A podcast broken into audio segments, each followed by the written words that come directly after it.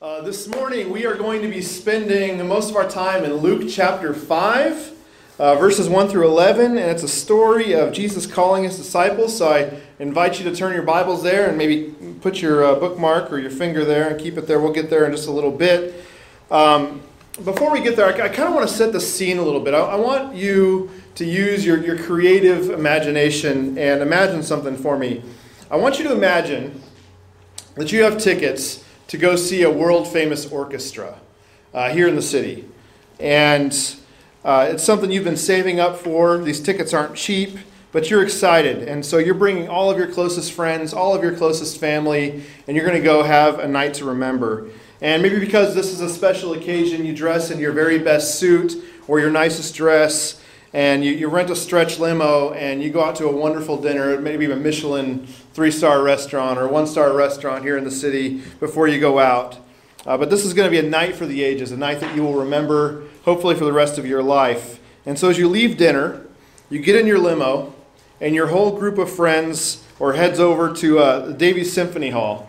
And you walk in, you hand over your tickets, you make your way to your seats, and you just stop and you look around. You're in the second row, and you take it all in. There's thousands of people there. It's a packed house and everyone's excited for the night that is getting ready to come. Everyone's excited for the night that's ahead. You're ready to listen to some beautiful music. And at just the right time, the lights dim and everyone takes their seat, and you watch as a, hundred accomplished musicians make their way from the back room uh, with their instruments in hand, and they, they sit there in their seats, and they get all dressed. They're all dressed the nines, and they're ready to go. And the conductor steps up to the, the podium with his baton in hand and he gets ready to, uh, to, to begin, and the anticipation is just more than you can take.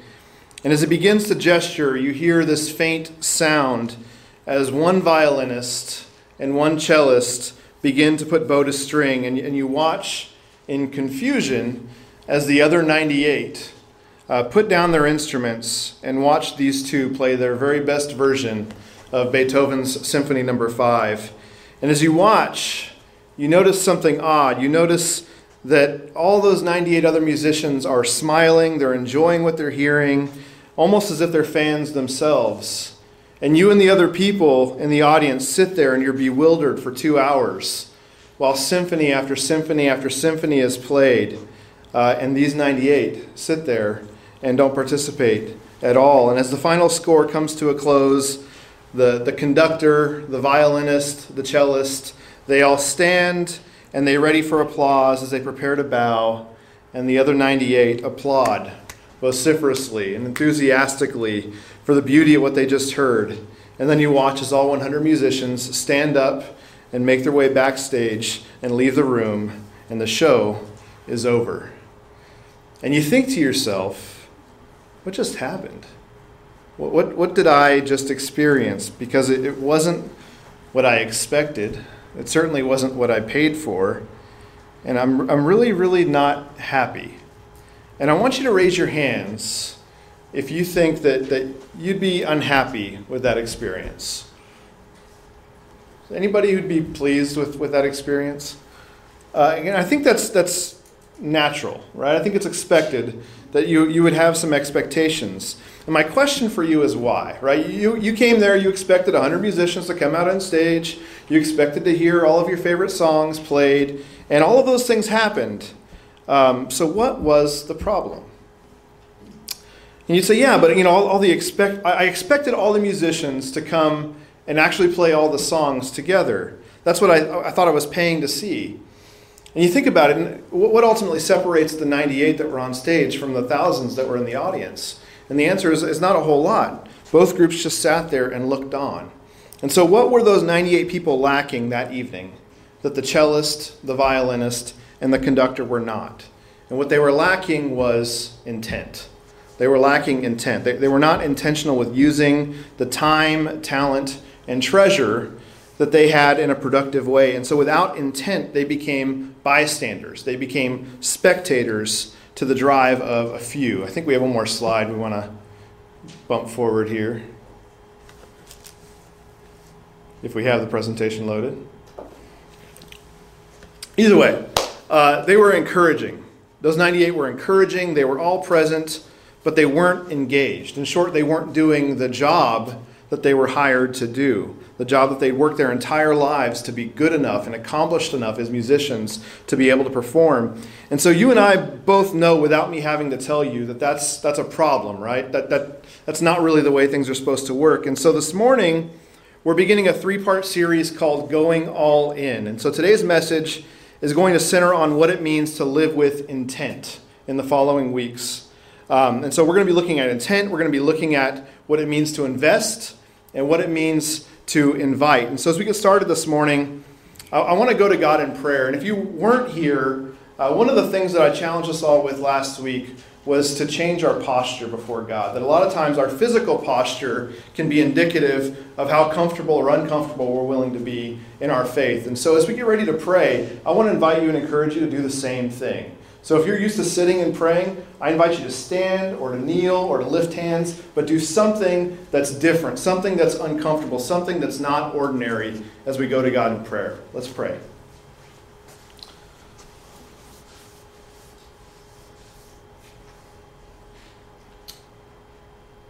Father God, we, we want to worship you right now. But this time is not about us, and it's not about what's comfortable, it's about you. And so, Father, I pray that you give us the, the courage to be uncomfortable. I, I pray that you give us the courage to worship you in spirit and in truth. I pray that you give us the focus to be 100% fully present in the way that we listen, in the way that we sing, in the way that we greet one another. Father, help us to do all of that to your glory. Father, you, sent your son 2,000 years ago uh, to die on a cross for us. And we've gotten so used to hearing that phrase over and over and over again that I, I wonder how often it loses its power. And so, Father, right now, I pray that you, you just instill in us a sense of your love a sense of, of how deeply you love us and, and the, what you've gone through to make sure that you can be in relationship with us, that you can tabernacle with us, that you can live in our presence and be with us, and we in yours, Father. I pray right now for the next 30, 45, 60 minutes, however long we're here together, Lord, that you help us to be fully present, that we worship you, not just with our, our voices in song, but in the way that we listen, the way that we open our Bibles, the way that we engage, the way that we love one another, Father. Help us to be like Christ. In Jesus' holy name, amen. amen. So when you think of the word intent, there are two definitions or two facets to this word, and I think both are important in understanding the fullness of what we're talking about this week. Number one, they're both adjectives. Number one is resolved or determined to do something. Intent means that you are resolved or uh, determined to do something. And the second one is that you show earnest and eager attention. You show earnest and eager attention. And I think another way of saying that, or a synonym for the word intent, if you will, is the word purpose. Are, are you purposeful? And if I keep going this way, uh, you're going to think that I'm a Warriors fan. I promise you I'm not. I know Ken is. I know a few of you are.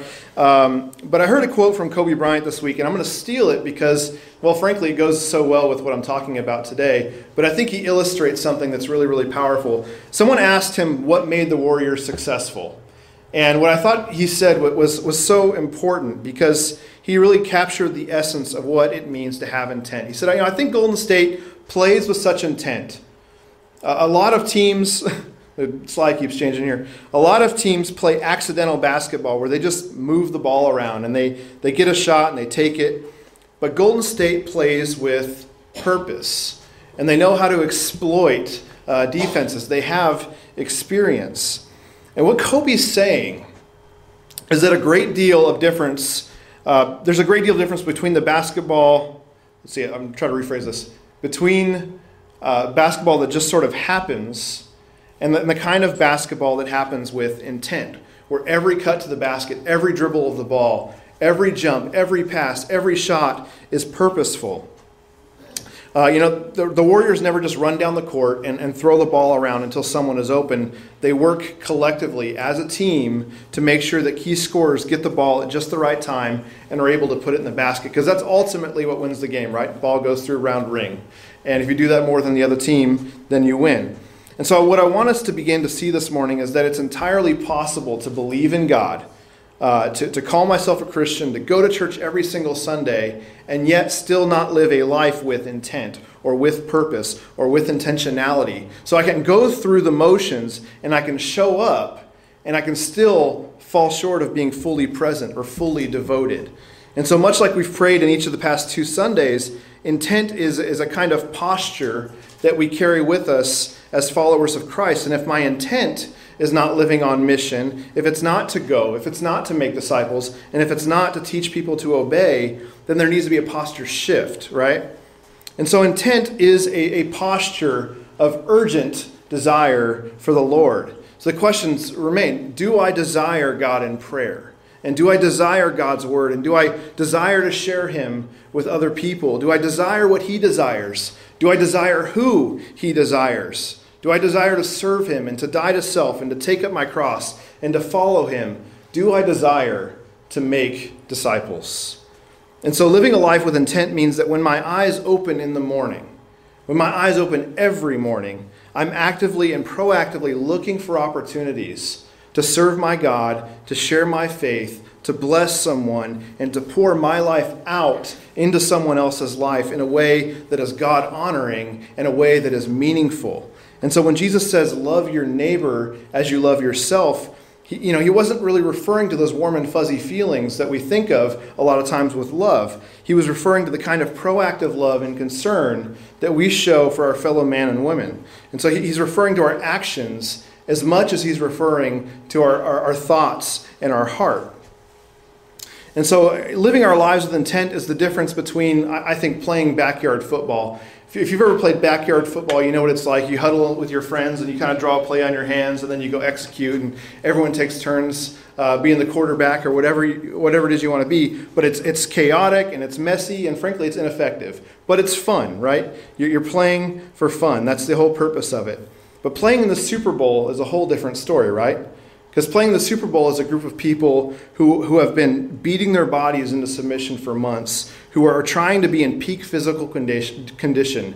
They're eating right, they're healing right, they're executing with precision and with purpose, and they're trying to outscore the other team. Now, one is only for fun, and the other is purposeful with a goal in mind. And that's what it means to live with intent. and that's a thrust of our lesson this morning. And so I want to get into the, the, the problem here. As we survey the, the American church, the church as a whole, um, oftentimes we see a, a stark disconnect between what we, we know we ought to do and what it is that we're actually doing. So most American Christians have grown up in the church. If you're a Christian as an adult, most of the time it means you were a Christian as a kid or as a teenager. Most have grown up in the church. And yet, as we spoke about last week, there's this general reluctance or this general fear to step out and do something bold or uncomfortable for Christ. And so, somewhere along the way, we've replaced this relationship with God, uh, with a living God, with simply desiring knowledge of Him. Do you see the difference there? Relationship versus knowledge of Him? And so I love what Dave Clayton, who's a, a pastor uh, and a friend of mine, he's at a church in Nashville, I love what he had to say about this. He said that the reason that we choose religion, or in this case, what I'm calling knowledge of God, uh, over relationship is because religion is easier. The reason we choose religion over relationships is because religion is easier. And you know what, guys? He's right. He's right. Because all I have to do is search my own heart. And I, I, I can tell in my own heart that it's much easier for me to come to church on a Sunday morning or to come to church on a Wednesday night or, or to go to a small group and just be present for that one hour and then go off and do my own thing than it is for me to want to be present when I see a stranger who's on the side of the road with a flat tire or someone who thinks that believing in Jesus is lunacy and I want to open up my Bible and actually share with them something or whether I'm being called to give away my money sacrificially even to someone who doesn't deserve it or even to someone who doesn't seem like they're going to use it wisely. Those are all things that, that challenge me uh, in, in ways that that I don't want to necessarily always submit to. And so I have to, I have to struggle with that. Uh, Bob Goff. Raise your hand if you've ever heard of Bob Goff. He's a Pepperdine professor, um, teaches in their law school, best selling author. If you've ever read the book Love Does or uh, Everybody Always, both are fantastic books. And this is one of the most incredible human beings that you'll ever have the, the pleasure of, of hearing from. And I was listening to a podcast this week. It was a church leadership podcast, and he was being interviewed. And uh, you know, he was just kind of talking about all the crazy things that he does. But you know, he pointed out something. He said, you know, that Christians all sort of have this desire to be a part of something big. They desire to be part of something special. When you, when you talk to millennials, right, 20 and 30 somethings today, a lot of us have this desire to be part of something bigger than ourselves. And I think that's, that's indicative of the, the human condition. We, we all like to be part of something big. So if there's a natural disaster that happens, tornado, hurricane, flood, whatever, people flock in droves to go and be a part of that solution, right? We did this just a few months ago up in Chico with the fires. Uh, we love to be a part of something bigger than ourselves when the stakes are high. But is that where God calls us to live 365 days a year? Are we always on the brink of being in those, those natural disasters, those big moments? Go like this. No, that, that's not where we live on a daily basis. So well, here's what Bob Goff said. He said, Everyone wants to go to the far reaches of the world, but most people won't go to the end of their street. Everyone wants to go to the far reaches of the world, but most people won't go to the end of their street. And I want you to stop and I want you to think about that statement for just a moment. And think about whether or not that's true of you. A few years ago, I was at a small group conference that Saddleback was putting on. We flew down to San Juan Capistrano, beautiful building, and it was a real intimate gathering of just church leaders from all around the country who'd flown in to learn a little bit more about small group ministry and how Saddleback does it because they've, they've been wildly successful with their small group ministry. And Steve Gladen, who's kind of like the second guy in charge at, at Saddleback, best-selling author himself, uh, was talking in this in this small room, probably about the size of this. And he said, you know, I was at a conference one time and I, I was asked to speak. And so I, I, my time to speak came up and I, I, went up there and he said, you know, I had this whiteboard. And so I, just called on someone. I said, hey, guy, you know, would you come on up here and do something for me? He handed him a marker and he said, okay, I want you to take this whiteboard and I want you to draw your neighborhood. Like draw your street. And then I want you to draw where every house is on your neighborhood. And so he did. You know, whether it was a court or a, a block or whatever, this guy drew his neighborhood. So, okay, now I want you to do something else. I want you to take that marker and I want you to write in the names of every person that lives in all those houses on your street to the best of your ability. And the guy said, I, you know, I can't do that. And so he went and sat down, and Steve continued on with his message. And uh, a little bit later, after things were done, uh, this guy came up to him and said, I am so angry. I'm so humiliated at what you just asked me to do. You brought me up in front of everyone and asked me to do something, and I wasn't able to do it. And Steve was like, Man, I'm, I'm really sorry. I, I did not mean to, to offend you. I did not mean to, to hurt you in any way. I was, you know, I was trying to make a point, and, you know, please forgive me. Said, no, no, no, you don't understand. I'm, I'm humiliated. I'm, I'm, I'm so angry at what you just did again, I don't, I don't know what more to say, man. I'm, I'm really, really sorry. I shouldn't have done it. You know, if I, if I could do it again, I'd take it back. Please forgive me. No, I'm, I'm just, I'm, I'm so upset. I, I can't believe that you did that. You, you just, you don't understand.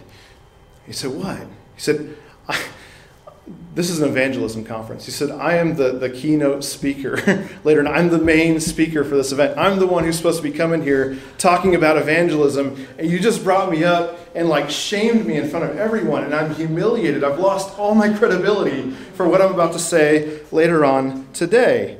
And I, I thought it was just a, such a funny story, but as I reflect on, on, on his experience, I had to think, you know, do I know the people that live next door to me? Do I know their names? Do I know their stories? And I'd invite you to ask the same questions of yourself.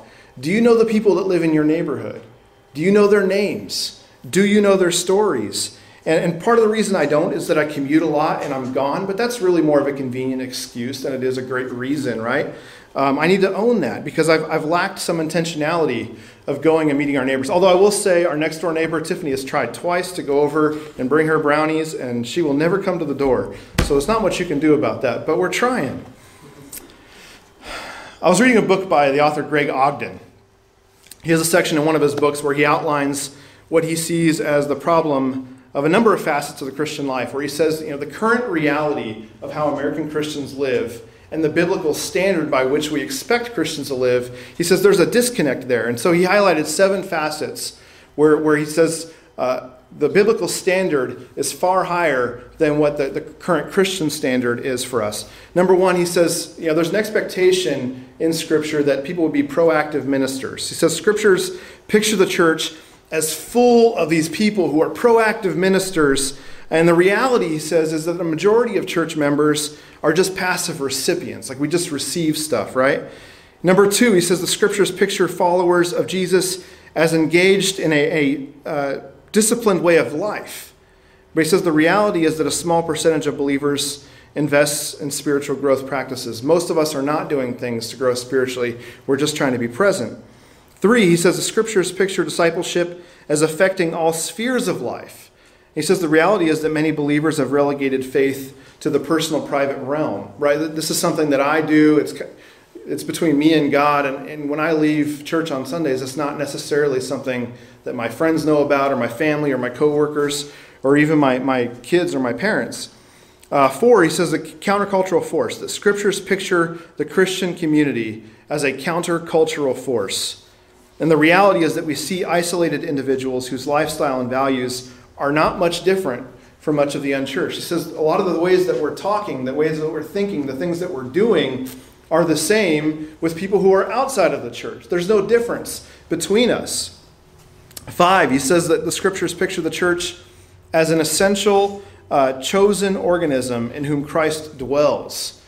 And yet the reality is that people view the church as an optional institution that is unnecessary for discipleship. So a lot of times we, we picture church as just this optional thing. If I wake up early enough on Sunday morning and I feel like it, I go. If I don't, I sleep in, no big deal. Um, he says, six, the scriptures picture believers as biblically informed people whose lives are founded on revealed truth. And yet the reality is that most believers are biblically ignorant. You know, a lot of us don't really know scripture as much as we assume that we do or think that we do. Uh, and seven, last, he says scriptures picture all believers as those who share the story of their faith in Christ with others. And the reality is that we are an intimidated people who shrink from personal witness. We shy away from it. We don't want to have to deal with witnessing to someone else. And so he pointed to some research that, that Barna and Gallup have both done looking at how Christians tend to live their lives with intent. He said there's a few notable statistics.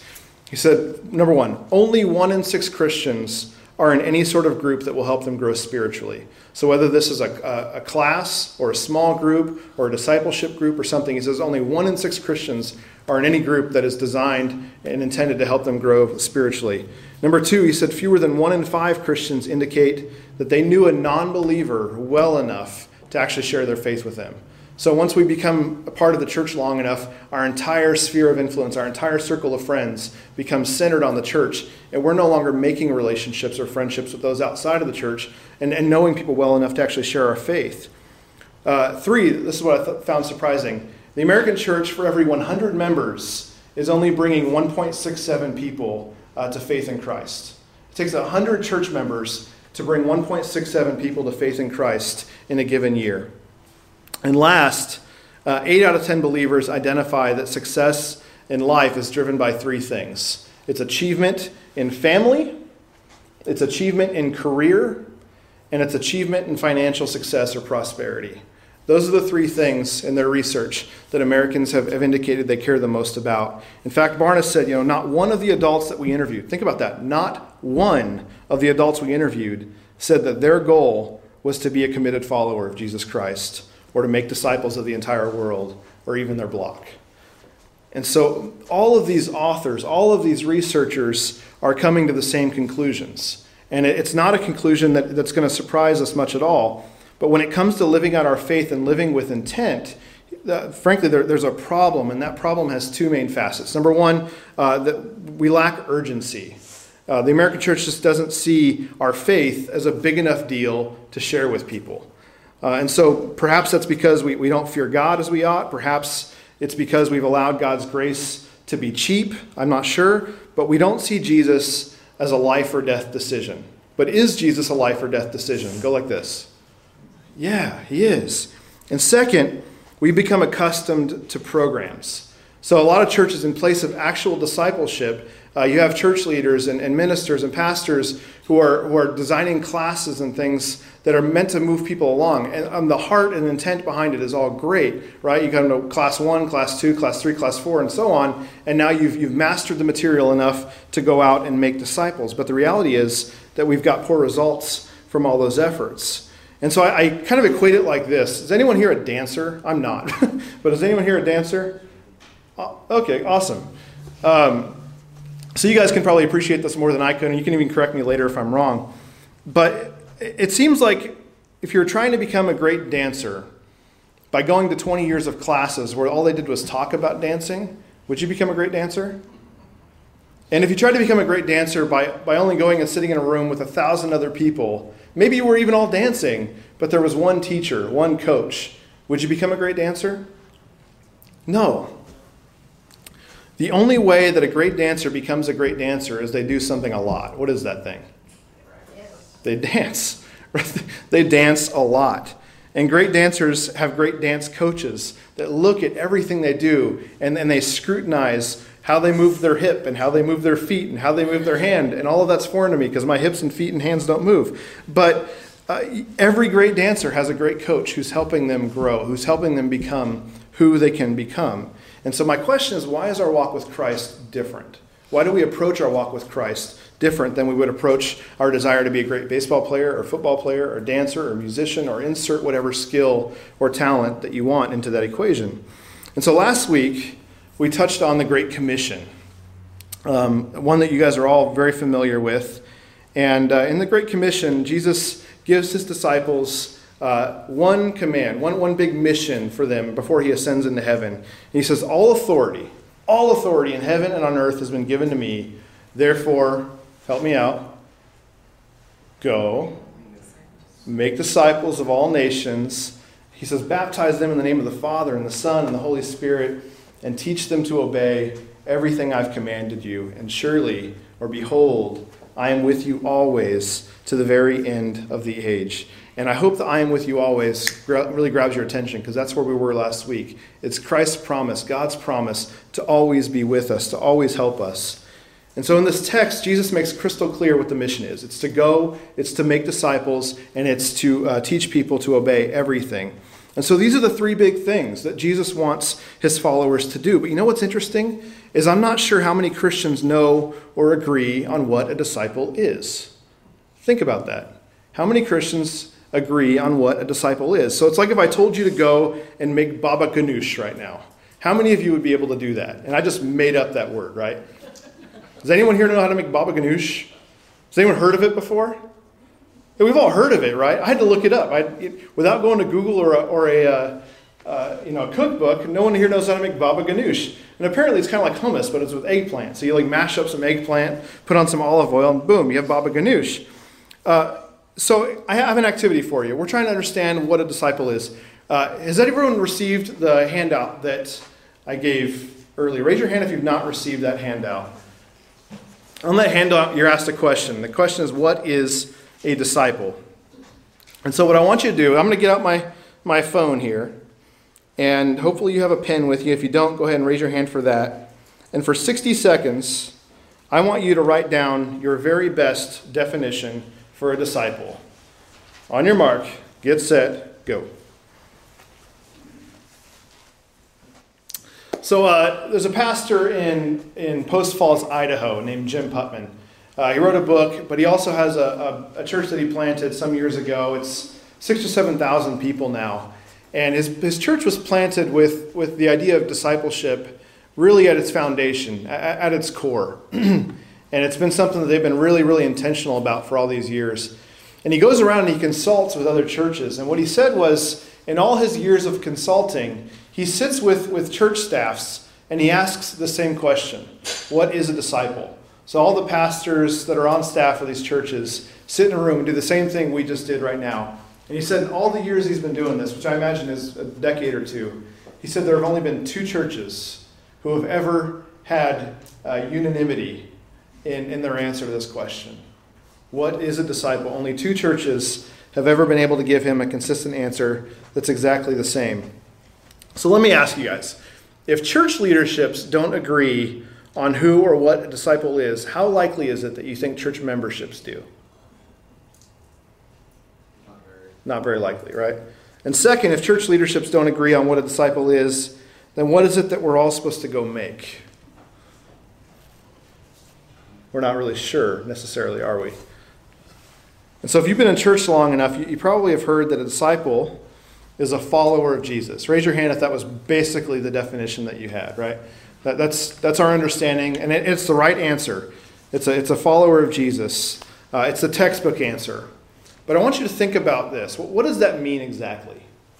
What does it mean to be a follower of Jesus? And how do I know if I've made one? And how do I know if I am one? It's not as clear as we sometimes make it out to be. And so I want to give you a tool that's going to help you lay a foundation for, for answering that question, for what a disciple of Jesus Christ really is. Before we get there, I want you to open up your Bibles to Luke chapter 5. That's where we're going to be this morning. And we're going to read Luke chapter 5 all together as a group here. Uh, verses 1 through 11.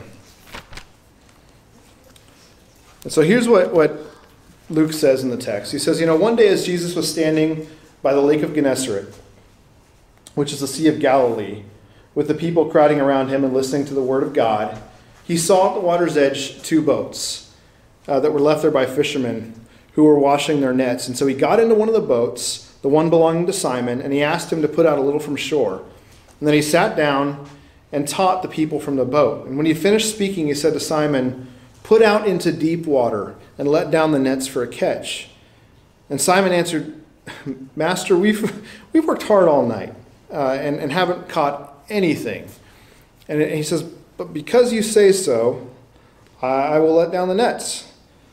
And when they had done so, they, they caught such a large number of fish that their nets began to break. And so they signaled their partners in the other boat to come and help them. And they came and they filled both boats so full that they began to sink.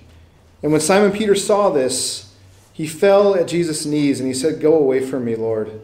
I'm a sinful man. For he and all his companions were astonished at the catch of the fish that they had taken, and so were James and John, the sons of Zebedee, Simon's partners. Then Jesus said to Simon, Don't be afraid. Hopefully that sounds familiar from last week. Don't be afraid. From now on, you will catch men or people. And so they pulled their boats up on shore. They left everything and they followed him. And in this story, you know, again, recapping, Jesus is teaching. He's teaching by a lake. We're not sure exactly what he's teaching or what he's saying, but he chooses to do a bit of an object lesson. He looks over, he sees these boats. He says, All right, I'm going to go get in one of these boats. And then he tells Simon to head out to, to deeper fishing water and drop their nets for a catch. And Simon looks at him like he's crazy, right? Like, Master, teacher, we just did this all night long and we came up empty handed. We caught nothing. But, but Simon is also wise enough to know that, that even though Jesus seems a little bit crazy, it's, it's best to follow him when he tells you to do something. And so he pulls one of those, like, if you say so, you know, kind of gritting your teeth, and all right, I'll do what you said. Um, and, and so you and I, as the reader, we, we know too much about Jesus at this point in time. So we're not surprised at what happens next. But imagine being Simon. Imagine being anybody out there in the boat. You've done everything you could all night to catch fish, and you caught nothing. And all of a sudden, this guy, Jesus, gets on board your boat, and you catch more fish than your boat can handle, and your boat begins to sink. What are you thinking? How are you processing what you're seeing right now? And so we don't really understand why Jesus even does this until we, we begin to get to verse 10. In verse 10, Jesus shows his hand, and the whole point of this story is to show his disciples something paramount for them to begin to get, to, to comprehend. And it's something that you and I need to understand. And it's this that by ourselves, you and I have how much power? Zero. We have no power by ourselves. We aren't talented enough. We aren't gifted enough, or smart enough, or charismatic enough, or rich enough, or powerful enough, or anything enough to, to make people believe in Jesus, to, to bring people to Christ. And so, if we go out by the power of ourselves, expecting that people will come to faith in Jesus, we're fooling ourselves. But we're told that many will find the path that leads to destruction, and few will find the path that leads to eternal life, and that there's a costliness to following Jesus, right? You have to give up your entire life to Him, and not everyone's going to want to do that. And so, what, what Jesus shows them in no uncertain terms is that when He is with us, when God is with us, uh, or when He was with them, they were able to do things that they couldn't otherwise do alone. And, and that, my friends, is the power of God's presence. That is the power of God's Holy Spirit in our lives. The Holy Spirit is a game changer for us. And so last week we remembered two key points. Number one, it was the command to, not, to fear not and, and to remember that I am with you. Right? Remember that over and over again. Fear not, I am with you. Fear not, I am with you. God and Jesus are saying those, those phrases in different words all throughout Scripture from Genesis to Revelation. And what Jesus is showing them is the power of his presence and what he means when he says, I am with you. Because he gets in the boat and he goes with them, and they do things that they couldn't do alone. They do things that nobody has done before. You catch so much fish, your boat sinks. That's ridiculous. And so the Gospel of Matthew tells the same story. We're actually going to park here. Uh, I invite you to turn over to Matthew chapter 4, uh, specifically verse 19. I want you to focus on verse 19. We mentioned this verse in passing last week, but it's going to serve as a foundational piece for us moving forward at Lake Merced um, as we try to get on the same page about what a disciple of Jesus really is. Because according to this verse, the definition of a disciple, I'm going to contend, has three facets to it, or three things that I want you to be mindful of. What's the very first thing that, that Jesus says here? Come follow me, right? Come follow me. This is the easiest part, at least the easiest part to understand, because it's the part that's most consistent with the answer that all of you just wrote down a few moments ago. Um, being a disciple means that we are following Christ. And if you know anything about the, these times, uh, being a disciple of a rabbi was a pretty big deal because it meant that you had to try to follow this guy around and imitate your teacher as best you can for years and years and years. So it meant learning his illustrations, it meant learning his stories, it meant learning his life experiences, it meant learning his bad dad jokes, it meant all of that stuff. Uh, their metaphors and illustrations. And eventually you sort of become an extension of that person. Is anyone here an NFL fan? Football fan? I get used to sports references, guys. I like, I like sports. Um, we see this sort of thing all the time in the NFL, where a particular coach will go and have a ton of success in what they're doing. And so other teams will go, man, if that guy had that much success, if I hire one of his assistant coaches and bring him to coach our team, maybe then he'll bring some of that winning success, that winning formula to us, and we'll be able to replicate the success that that other coach had.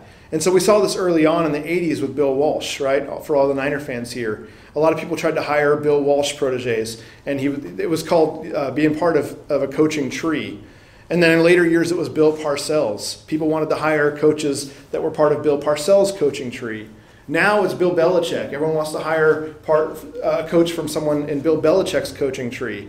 And I don't know what to make of all that, except that if there's a guy named Bill who wants to coach your football team, go ahead and let him, and because you're going to have success. But following Jesus means that you teach and you behave as someone who's part of his tree. That's what the original 12 disciples were. Uh, they were imitators of Christ in thought and in word and in action. The second thing that Jesus says here is, and I will make you. And I will make you. If I make something, it means that I start with a raw material and I develop it. I change it from what it was or what it is to what it can become. And so a tree becomes the two by four that becomes the house, or the rock becomes the metal that becomes the internal combustion engine. Uh, it starts raw, but it has the potential to become something so much more. Uh, a lot of us know Mona Lisa. I'm not a big art fan, but as, as extraordinary as the Mona Lisa is portrayed to be, because I don't appreciate it as much as some, uh, what is it really other than canvas and paint? It's just canvas and paint in the end, right? But it's the brilliance of what that canvas and paint has the potential of becoming that is so special. And so, a disciple of Jesus is someone who's being changed by Jesus, that he, takes us in our rawest form and he begins to mold us over time into the person that we can become. You remember Jesus' words in John 15. He says, I am the vine, You are the branches. And if you remain in me, and I in you, you will bear much fruit. But apart from me, you can do what? What, church? Nothing. Nothing. That is who we are without Christ. That is what we can do without Christ. Without Him, we can do nothing. But in Christ, as we abide in Him, as we remain in Him, He begins to change us slowly into someone different than we once were. He changes us into who we can become. And the last thing uh, that, that Jesus says is that he, he will make us into fishers of men. And I want you to focus on that, that phrase because that's the mission.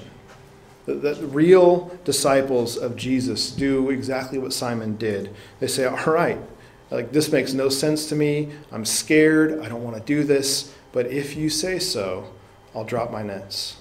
If you say so, I will do what you're telling me to do. And so from that time forward, these 12 men uh, woke up every day with one mission, with one purpose to fish for men and to tell people that the kingdom of God was at hand and to heal them and to pray for them and to bless them and to teach them.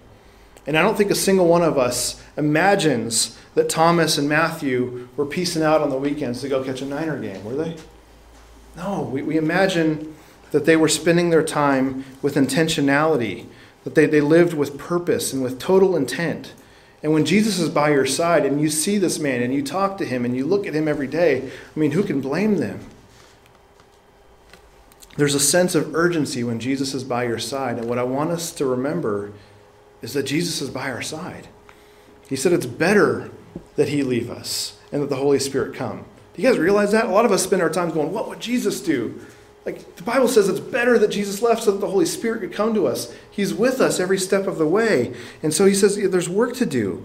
And so oftentimes people ask some version of the question, man, if you if you knew you only had a month to live, or a week to live, or a year to live, like what would you do? And I know the first thing I'd do is I'd get rid of my phone, I'd spend more time with my wife and my kids, I'd start giving my stuff away to people who would need it and I would start telling people about the hope of Jesus. And I find it funny how that one simple question or that one simple scenario can totally change our priorities.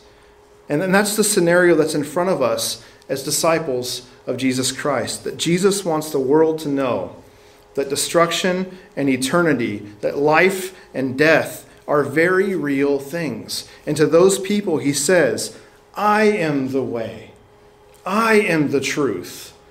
I am the life. And no one comes to the Father except through, help me out, me. And so Christ's love and relationship compels us to share him with everyone in our lives, even when it's scary, even when it's hard. And so I want to revisit this question what is a disciple? You should have some blanks there on your paper. Because a disciple is anyone who follows or knows and follows Christ, is changed by Christ, and is committed to the mission of Christ. A disciple is anyone who knows and follows Christ, is changed by Christ, and is committed to the mission of Christ. And from this point forward, you will regularly hear, the, hear me say those words because they're words that give us the focus that we need to live as Christ called us to live. I want to ask you this What's the difference between a flashlight and a laser? The biggest difference between a laser and a flashlight is the focus, the level of focus between the two. And so Christ gives us a laser like focus to fulfill his mission, that we have to live our lives, our entire lives, with intent. And so being a disciple and making disciples doesn't happen by osmosis. It doesn't happen because we just hang around long enough. It doesn't happen by accident. It happens when we look around at the relationships in our lives and we make a decision to invest in them with intent. And so, next Sunday, as we continue our series of going all in, uh, we're going to look at what it means to invest in our relationship with God and our relationship with others. Last weekend, I challenged you to do something. Who remembers what your homework was last week? Does anyone remember what your homework was? Yes. Your homework was to go and do something that scared you. Not something unsafe, but something that was uncomfortable, something you wouldn't ordinarily do, something that required you to have to say, Not my will, but yours be done. I'm going to go and I'm not going to fear, I'm going to trust because you are with me. How many of you stepped out and did something this week that was completely uncomfortable for you? Awesome. Awesome. Let's give a round of applause. Let's celebrate that. We can use our hands, guys. It's okay. This week I have a new homework assignment for all of you. Easter is four weeks away. That's a month from now. And I want to encourage you to make a goal for yourself between now and April 21st. And here's what that goal might look like. There's a little prompt at the bottom of your page. It says, Over the next four weeks, as I am going all in, I will live with intent by doing the following. And I want you to take some time this week and I want you to thoughtfully write something in that blank. I'm going to share with you what mine is. Mine is this that I will talk to 20 people who I do not currently know who live in our community, and I will invite them to join us for Easter worship. I am committed to talking to 20 people in our community, inviting them to join us for Easter. Now, whatever it is that God's calling you to do, I'm not going to, to dictate or ask you to make a specific goal. What I will say is this my encouragement is make it numerical. Um, because otherwise, if you just say, like, I, I desire to just like get closer to Christ. Like you can't really measure that, right? But think of something you want to do. Maybe it's I want to read 15 minutes a day. Maybe it's I want to pray five times a day. But make it a numerical goal, something you can hold yourself accountable to. And make that goal and live up to it. But do something that requires intent between now and Easter Sunday in four weeks. And then I want, you, I want to encourage you to bring that goal with you next week, where we can hopefully have some fun follow up with that. But as we draw to a close, uh, I recognize that we're all in different places in our walk uh, with Christ, and we're all going through different things. There may be people in this room who are really struggling right now. Maybe you're struggling with addiction, maybe you're struggling with anger, maybe you're struggling with with your finances, whatever it might be. And there may be others in this room who are just like praising God, like, man, God has been so good to me. God has really blessed me. And I just, I, I, I just need to shout it from the rooftops. If either one of those is true, I, w- I want to invite you and encourage you to remember this time as a church family. And so, in a few minutes, as we stand and sing, if, if either one of those is true of you and you want to share and you want to be prayed with, I invite you to come forward and just, just pray with your church family. Treat your church family as actual family. The, the Bible says that the prayer of a righteous person is powerful and effective, and that when two or three are gathered, then God is with us. And so we recognize that we live in a hard world. We live in a broken and, and, and hurting, hurting world. And we want to encourage you and uplift you and bless you. So, as we sing, I want to invite you to come for that. Additionally, if you have never given your life to Christ, I don't know everyone's story in this room, but if you've never given your life to Christ and God's Holy Spirit is doing a work in you right now, and you feel like now's the time. Now's the time I need to show intent. Now's the time I need to live with purpose. Now's the time I need to surrender to Him. I want to invite you to do that as well in just a few moments as we stand and sing. As we read earlier, Jesus said that He is the vine and we are the branches. And as you just kind of think about that metaphor, what that means, uh, there is no life apart from Jesus. Amen? There is no life apart from Jesus. A branch that is cut off from the vine is what kind of branch? It's a dead branch, right? But a branch that is grafted into the vine will live forever because Jesus is a vine that will live forever. And so if you've been cut off in any way, you're ready to join Christ, I want to invite you to come this morning. Let's stand as we get ready to sing. As Nathaniel makes his way up here. oh, keep me on. Um, I want to share this quote I, I, came across from John Maxwell. You can come, come on up. John Maxwell's an author. He said, If I wanted to make a difference, then wishing for things to change wouldn't make them change, hoping for improvements wouldn't bring them. Dreaming wouldn't provide all the answers I needed. Vision wouldn't be enough to bring transformation to me or others. Only by managing my thinking and shifting my thoughts from desire to deeds would I be able to bring about positive change. I needed to go from wanting to doing. And I would add this I agree with almost everything he said, but this it's not about managing our thinking, it's about surrendering our thinking and giving it over to Christ. And so when we, when we surrender, we move from the tension to intention in our life. Let's, let's sing, church.